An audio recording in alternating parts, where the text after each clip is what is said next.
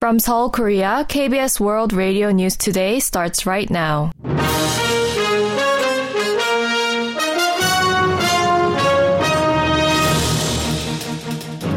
On today's broadcast, the government plans to launch administrative and judicial proceedings for trainee doctors not returning to work after a deadline for their return ends on Thursday. Rival parties tentatively agree on a bill aimed at redistricting before the April 10 general elections. And the government reaffirms its policy of not providing lethal weapons to Ukraine. This is KBS World Radio News. I'm Daniel Chen. The government will launch administrative and judicial proceedings for trainee doctors who have yet to return to work after a deadline for the return without legal punishment ends on Thursday. According to government officials, the health ministry plans to check up on the doctor's return until Thursday before verifying violations of the return to work order. As the government by law is required to notify violators in advance the cause for the administrative action and its legal basis, the notice issued to the trainee doctors will likely state their violation of the Medical Services Act as reason for a license suspension. Second Vice Health Minister Park Min-soo said the government will then listen to the trainee doctors' positions before deciding whether explanations for their collective action in protest of a planned increase in medical school admissions quota are valid. Nearly 300 trainee doctors have left their work sites in protest of the government's plan to increase the medical school admissions quota returned to work between Tuesday and Wednesday. An official said on Thursday that the government's inspection of 100 major teaching hospitals found that as of 11 a.m. Wednesday, 294 trainee doctors had returned to work. The figure includes 24 at a hospital in the Seoul metropolitan area, 37 at a hospital in Seoul, and 66 at a hospital in the Cholla region.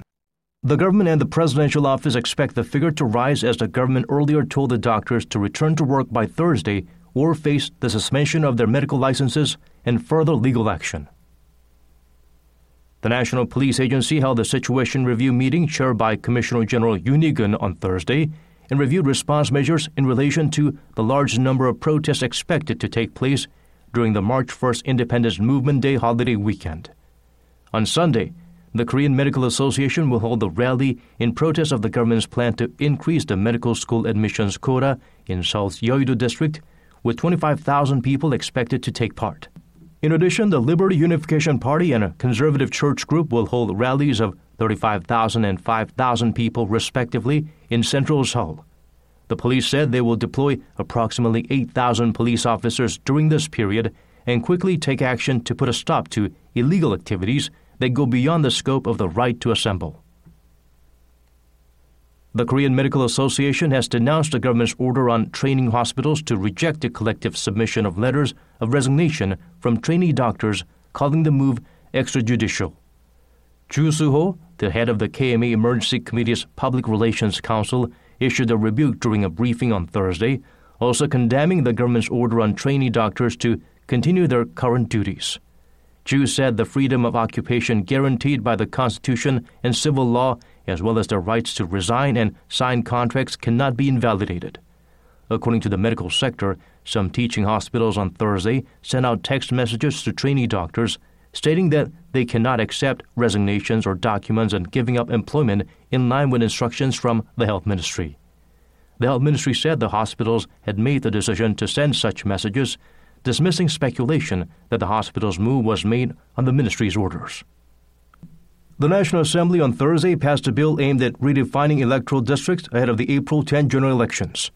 This comes after People Power Party floor leader Yoon Jae-ok and Democratic Party floor leader Hong Ik-pyo reached an agreement earlier at a meeting presided over by National Assembly Speaker Kim Jin-pyo. The rival parties earlier agreed to maintain the current 10 seats in the North Jeolla Province constituency by reducing the number of proportional representation seats by 1 to 46. The two sides also tentatively agreed not to create Sokcho, Cheorwon, Hwacheon, Yanggu, Inje, and Goseong constituencies in Gangwon, which are eight times the area of Seoul, and the Pocheon, Yeoncheon, Gapyeong constituencies, which are four times the area of Seoul, in northern Gyeonggi province. The main opposition DP's push to unite and divide some of the districts in Busan was rejected by the ruling PPP. President Yoon Suk-yeol on Thursday approved the appointments of Shin Sook-hee and Eum Sang-pil as Supreme Court justices. The National Assembly's Special Committee on Confirmation Hearings conducted the hearings for the two candidates earlier on Tuesday and Wednesday and adopted reports concluding that both Shin and Um are fit for the top post. Under the Constitution, the appointment of Supreme Court justices require parliamentary consent. A foreign ministry official told reporters on Thursday that South Korea is providing humanitarian and financial assistance, including non lethal weaponry, to Ukraine as a member of the international community. The official then said Seoul will continue to provide such assistance while comprehensively reviewing the situation of the war and humanitarian aid for Ukraine. The official made the remark after being asked about a senior U.S. State Department official expressing the hope earlier in the week that Seoul will provide more defense material support for Ukraine. South Korea has provided Ukraine with demining equipment, ambulances, and bulletproof vests. Foreign Minister Cho Tae-yeol and U.S. Secretary of State Antony Blinken held talks in Washington on Wednesday to discuss the need for close coordination between the two sides as well as among South Korea, the U.S., and Japan, as it is speculated North Korea may escalate its provocations ahead of the general elections in South Korea in April and the U.S. presidential election in November. In the first bilateral in person meeting since Cho took office last month, the two sides are also believed to have discussed responses to the North's moves to redefined relations with South Korea and shared comments on the possibility of a summit between Pyongyang and Tokyo. In his opening remarks, Cho said the two nations are united in condemning North Korea's increasingly provocative rhetoric and actions that violate UN Security Council resolutions, including its export of munitions and ballistic missiles to Russia. The minister continued to state that the two sides stand together in support of Ukraine, united in condemning Houthi attacks, and are working together to uphold navigational rights and freedoms in the Gulf of Aden. Two main opposition Democratic Party lawmakers were indicted on Thursday on charges of being involved in a cash for votes scandal during the DP's 2021 leadership election. According to the Seoul Central District Prosecutor's Office, lawmakers Heo Jong-sik and Im Jong-sung were indicted without detention for allegedly violating the Political Parties Act for their role in the scandal. Prosecutors believe 20 lawmakers were involved in the scandal, which centers on allegations that the campaign of former DP leader Song Young-gil handed out cash envelopes totaling 66 million won, or over 49,000 US dollars, to 20 sitting DP lawmakers and other party members leading up to the party's leadership election in May 2021. Ha and Im allegedly received 3 million won each from then DP lawmaker Yoon Kwan-seok.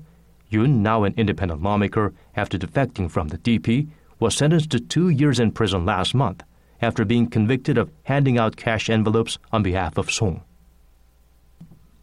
President Yoon Suk-yeol met with visiting Meta CEO Mark Zuckerberg at the presidential office on Thursday and said South Korea, with its high-quality smart appliances, wearable devices, and smart cars, has the potential to be an outstanding platform for Meta's artificial intelligence technology. According to Presidential Chief of Staff for Policy Sung Tae-yoon, the president said Seoul hopes to cooperate with Meta in research and development and fostering talent for the creation of a metaverse ecosystem, adding the South Korean industry is prepared to actively support Meta's vision and plans.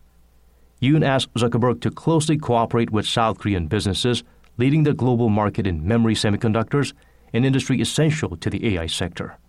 He also requested Meta and other big tech platforms to monitor the spread of false information, including the dissemination of AI based fake news.